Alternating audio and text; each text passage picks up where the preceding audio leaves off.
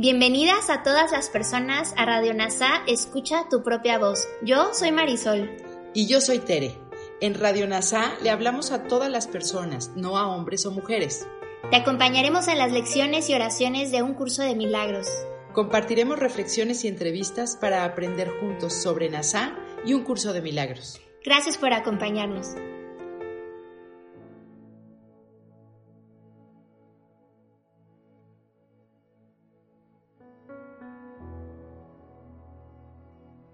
Bienvenidos. Lección 161 de un curso de milagros. Dame tu bendición, Santo Hijo de Dios.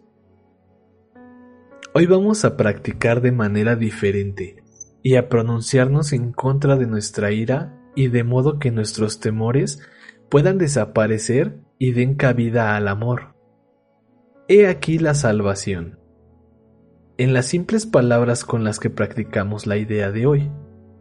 He aquí la respuesta a toda tentación, que no puede dejar de darle la bienvenida al Cristo allí donde antes imperaban la ira y el miedo.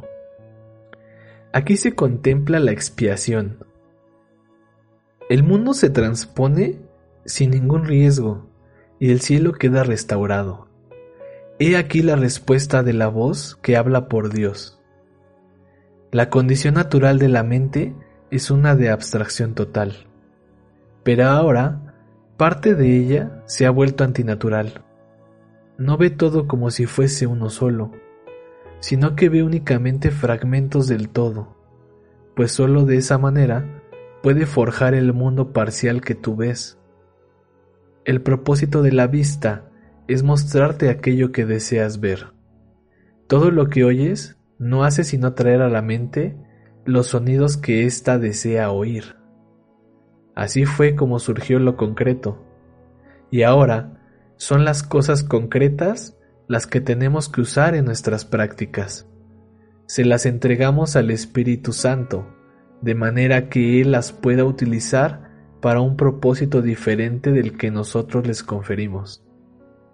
Para instruirnos, Él solo se puede valer de lo que nosotros hicimos, pero desde una perspectiva diferente a fin de que podamos ver otro propósito en todo. Un hermano es todos los hermanos, y en cada mente se encuentra todas las mentes, pues todas las mentes son una. Esta es la verdad. No obstante, ¿aclaran estos pensamientos el significado de la creación? ¿Te brindan estas palabras perfecta claridad? ¿Qué parecen ser si no sonidos huecos? Bellos tal vez. Correctos en el sentimiento que expresan, pero fundamentalmente incomprendidos e incomprensibles. La mente que se enseñó a sí misma a pensar de manera concreta ya no puede captar la abstracción en el sentido del abarcamiento total que ésta representa. Necesitamos poder ver un poco para poder aprender mucho. Nos parece que es el cuerpo el que coarta nuestra libertad, el que nos hace sufrir y el que finalmente acaba con nuestra vida. Sin embargo, los cuerpos no son sino símbolos de una forma concreta de miedo. El miedo desprovisto de símbolos no suscita respuesta alguna, pues los símbolos pueden representar lo que no tiene sentido. El amor, al ser verdad, no tiene necesidad de símbolos, pero el miedo, al ser falso, se aferra a lo concreto. Los cuerpos atacan, las mentes no. Este pensamiento nos hace pensar, sin duda, en el texto, en el que se subraya con frecuencia esta es la razón por la que los cuerpos se convierten tan fácilmente en símbolos del miedo. Se te ha instado en innumerables ocasiones a que mires más allá del cuerpo, pues lo que éste ve es el símbolo del enemigo del amor que la visión de Cristo no ve. El cuerpo es el blanco del ataque, ya que nadie piensa que lo que odia sea una mente. Sin embargo, ¿Qué otra cosa sino la mente le ordena al cuerpo que ataque? ¿Qué otra cosa podría ser la sede del miedo sino lo que piensa en el miedo? El odio es algo concreto, tiene que tener un blanco, tiene que percibir un enemigo de tal forma que éste se pueda tocar, ver, oír y finalmente matar. Cuando el odio se posa sobre algo, exige su muerte tan inequívocamente como la voz que habla por Dios proclama que la muerte no existe. El miedo es insaciable y consume todo cuanto sus ojos contemplan, y al verse a sí mismo en todo, se siente impulsado a volverse contra sí mismo y a destruirse. Quien ve a un hermano como un cuerpo, lo está viendo como el símbolo del miedo, y lo atacará, pues lo que contempla es su propio miedo proyectado fuera de sí mismo, listo para atacar, y pidiendo a gritos volver a unirse a él. No subestimes la intensidad de la furia que puede generar el miedo que ha sido proyectado. Chilla de rabia y da zarpazos al aire, deseando frenéticamente echarle mano a su hacedor y devorarlo. Esto es lo que contemplan los ojos del cuerpo en uno que el cielo tiene en gran estima. Los ángeles aman y Dios creó perfecto. Esta es su realidad, y en la visión de Cristo, su hermosura se ve reflejada de una manera tan santa y tan bella que apenas podrías contener el impulso de arrodillarte a sus pies. Mas en lugar de eso, tomará su mano, pues en la visión que lo ve, así eres semejante a él. El ataque que lanzas contra él es lo que es tu enemigo, pues te impide percibir que en sus manos está tu salvación. Pídele únicamente eso y él te la dará. No le pides que sea el símbolo de tu miedo. ¿Pedirías acaso que el amor se destruyera a sí mismo? ¿O preferirías que te fuese revelado y que te liberara? Hoy vamos a practicar de una manera que ya hemos intentado antes. Ya estás más preparado y hoy te acercarás más a la visión de Cristo. Si te propones alcanzarla, hoy lo lograrás. Y una vez que lo logres, no estarás dispuesto a aceptar los testigos que convocan los ojos del cuerpo. Lo que verás te traerá con su cántico el recuerdo de melodías ancestrales. El cielo no se ha olvidado de ti. ¿No te gustaría acordarte de él? Escoge un hermano, como símbolo de los demás, y pídele la salvación. Visualízalo primero, tan claramente como puedas, de la misma manera en que estás acostumbrado a verlo. Observa su rostro, sus manos, sus pies, su ropa. Obsérvalo sonreír y ve los gestos que le has visto hacer tan a menudo que ya te resultan familiares. Luego piensa en esto.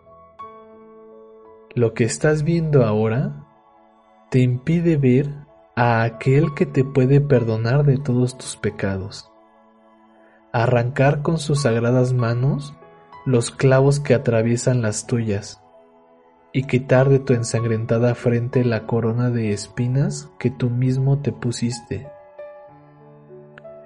Pídele lo que sigue para que pueda liberarte. Repite para ti misma, Dame tu bendición, Santo Hijo de Dios. Quiero contemplarte con los ojos de Cristo y ver en ti mi perfecta impecabilidad.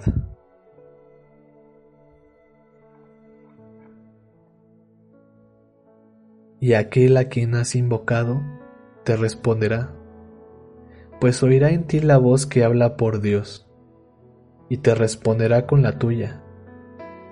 Contempla ahora a aquel que tan solo habías visto como carne y hueso y reconoce que Cristo ha venido a ti.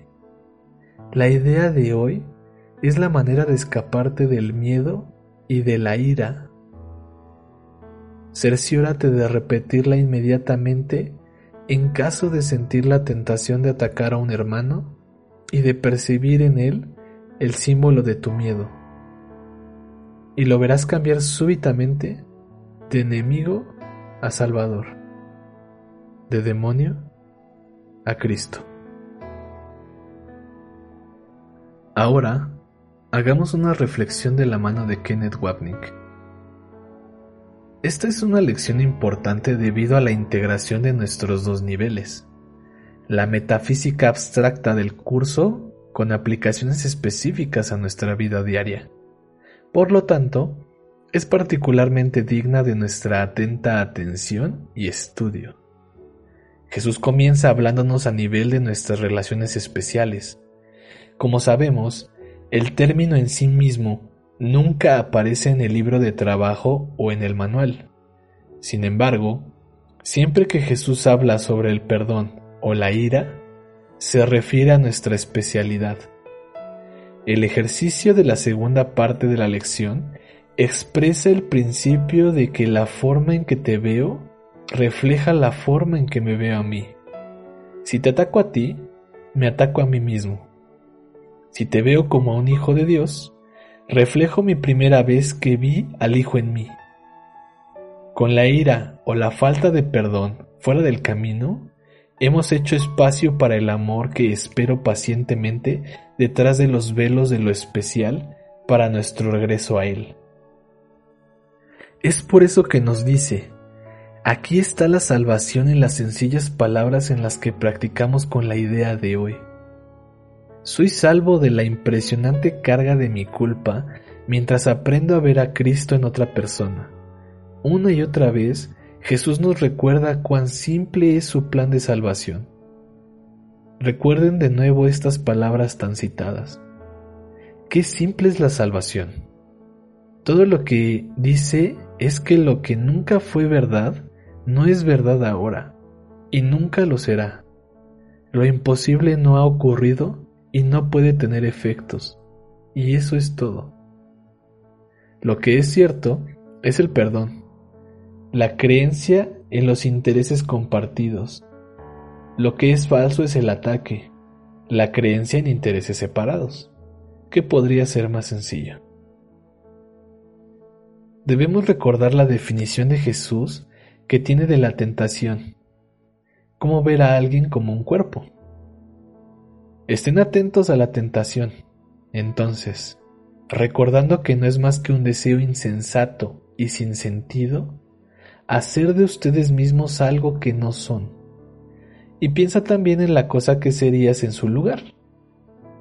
En una cosa de locura, dolor y muerte, una cosa de traición y desesperación negra, de sueños fallidos, y sin otra esperanza que la de morir y terminar el sueño del miedo.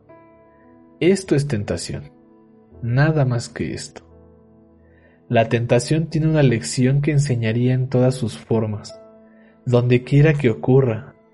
Persuadiría al Santo Hijo de Dios de que es un cuerpo, nacido en lo que debe morir, incapaz de escapar de su fragilidad y atado por lo que le ordena sentir.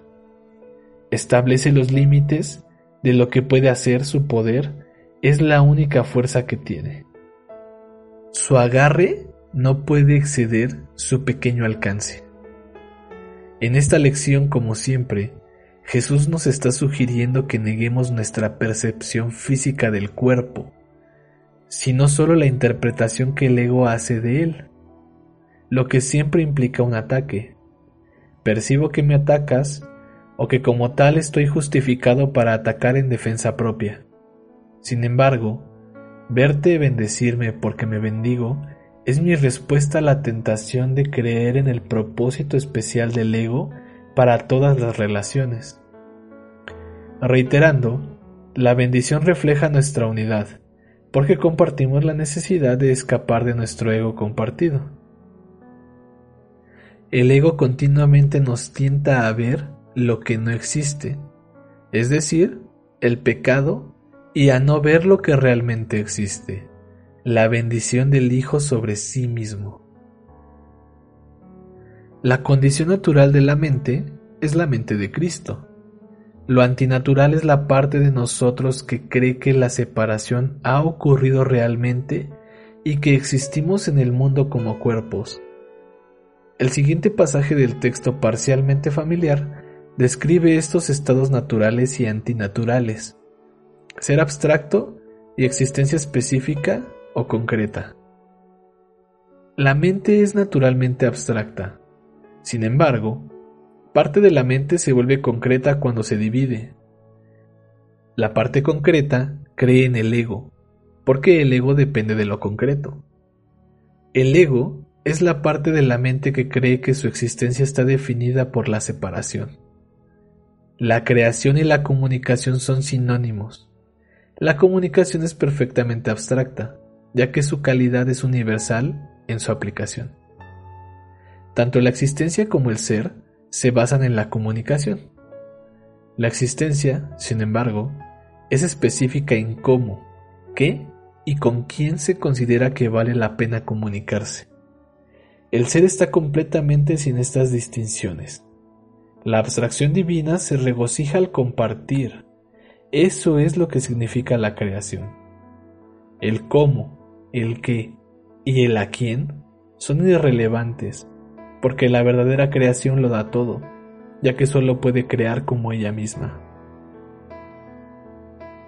La parte de nuestras mentes que se ha identificado con el ego no ve a todos o a todo como uno, ve todas las cosas como parte de una fragmentación mayor. No puede evitar esta percepción, ya que ella misma es un fragmento. Como la proyección hace percepción, el ego simplemente percibe lo que es, un fragmento del todo. El siguiente pasaje del texto describe de manera convincente el sustituto de lo especial del amor, la fragmentación de la totalidad. Sustituir es aceptar en cambio. Sustituir es elegir, renunciando a un aspecto de la afiliación en favor del otro. Para este propósito especial, uno es juzgado más valioso y el otro es reemplazado por él. De este modo la relación en la que se produjo la sustitución está fragmentada y su propósito se divide en consecuencia. Fragmentar es excluir. Y la sustitución es la defensa más fuerte que el ego tiene para la separación. Tal vez recuerde el juego de palabras de Jesús sobre la palabra parcial en la lección 127. Lo repite aquí y lo hará una vez más. Parcial significa tanto que vemos el mundo en partes, en partes o fragmentos, como a través de la visión cegada del ego. El propósito del ego para el mundo es establecer nuestra inocencia a expensas de otros, así que su visión loca del universo es forzosamente fragmentaria. Y ahora una advertencia.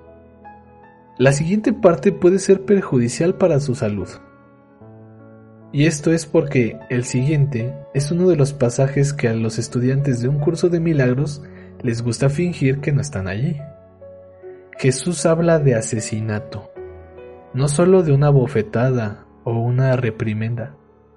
En lugar de que Dios me asesine porque creo que yo lo asesiné, prefiero que tú seas el criminal y que justifiques mis impulsos homicidas por lo que yo creo que tú has hecho. El mundo se hizo de nuevo para poder proyectar mi culpa y mi odio inconsciente sobre un cuerpo específico. Nacimos con estos cuerpos en familias específicas para satisfacer nuestra necesidad de un victimario, en cuyas manos despiadadas y asesinas sufrimos y morimos alegremente. Venimos aquí, desde el punto de vista del ego, para poder escapar de la ira y responsabilidad de Dios por nuestro pecado. Cuando nos damos cuenta de que hay algo malo en este cuadro y decidimos que debe haber otro camino, nos volvemos hacia el Espíritu Santo, que nos instruye sobre una manera diferente de ver el mundo que hicimos. Sin embargo, primero debemos entender por qué hicimos el mundo que es por lo que pasajes como este se encuentran a lo largo del curso. Por favor, no las embellezcan ni las salteen, porque esto simplemente enterrará la culpa y el odio que no quieren ver. Sin ninguna manera de deshacerlos, continuarán siendo proyectados, protegiendo aún más nuestra culpa y evitando que se corrija. Hay muchos caminos espirituales que no tratan con el odio y el asesinato, pero este curso es diferente. Su propósito es hacernos mirar directamente al ego y sonreír. Sin embargo, no podemos hacerlo hasta que miramos, y pasajes como este nos ayudan a entender que decidimos no hacerlo, porque nadie quiere ver el odio venenoso que acecha en nuestro interior. Cuando el odio descansa sobre una cosa, un cuerpo, llama a la muerte tan seguramente como la voz de Dios proclama que no hay muerte. La voz de Dios proclamando que no hay muerte deshace la voz del ego proclamando la realidad de la muerte. Una vez más, antes de que pueda elegir la corrección, primero tiene que saber lo que está corrigiendo. Este pasaje a la vez, ardiente y suave del primer obstáculo a la paz, explica lo que necesitamos deshacer, la necesidad del ego de matar y el amor con el que lo hacemos. La elección es nuestra, la crueldad del ego o la dulzura del Espíritu Santo. Los mensajeros del amor son enviados suavemente, y regresan con mensajes de amor y gentileza. A los mensajeros del temor, que se les ordena con dureza que busquen la culpabilidad, que aprecien cada trozo de maldad y de pecado que puedan encontrar, sin perder ninguno de ellos bajo pena de muerte, y poniéndolos respetuosamente delante de su Señor y Señor. Los mensajeros del temor son entrenados por el terror, y tiemblan cuando su Señor les llama para servirle, porque el miedo es despiadado incluso para sus amigos. Sus mensajeros se roban la culpa en busca hambrienta de culpa, pues su amo los mantiene fríos y hambrientos y los hace muy viciosos, y les permite darse un banquete solo con lo que regresan a él. Ninguna pizca de culpa se les escapa de sus ojos hambrientos, y en su búsqueda salvaje del pecado se abalanzan sobre cualquier cosa viviente que ven, y la llevan gritando a su amo, para que sea devorada. El Espíritu Santo les ha dado mensajeros de amor, para que los envíen en lugar de aquellos que entrenaron a través del miedo.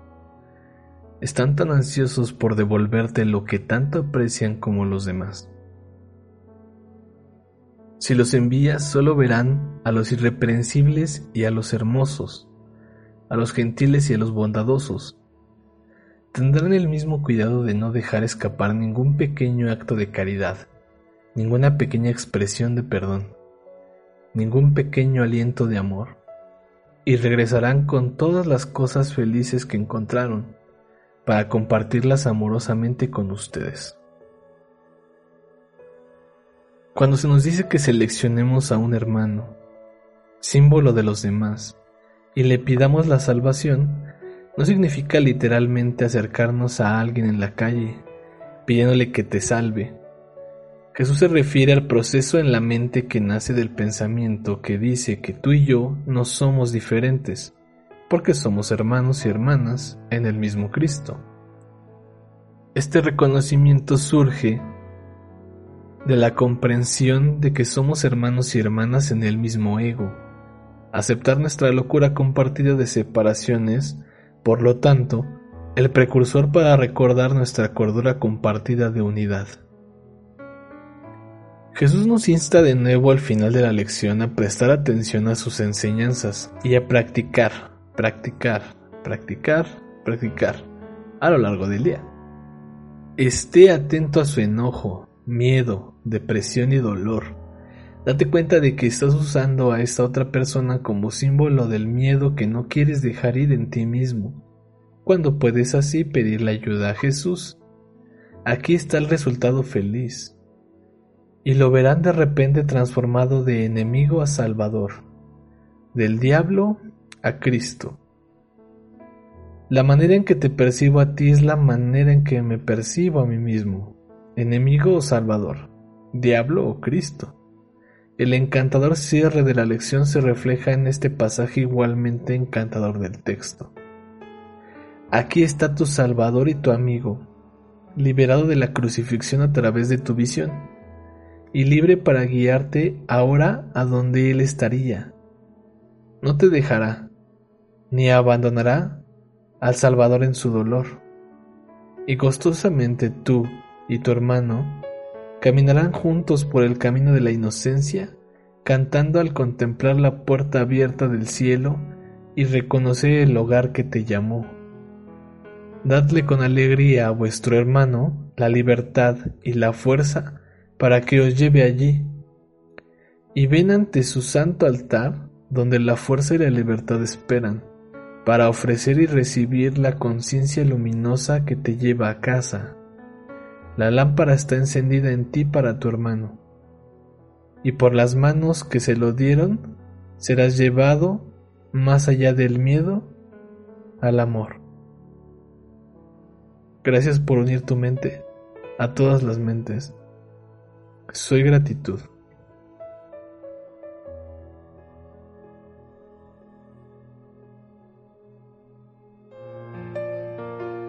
Gracias por unirte a Radio NASA. Escucha tu propia voz. Te esperamos en la siguiente transmisión. Búscanos en Instagram y Facebook como arroba NASA Curarte Tú. También encuéntranos en Telegram y YouTube. Suscríbete a este espacio y Escucha tu propia voz.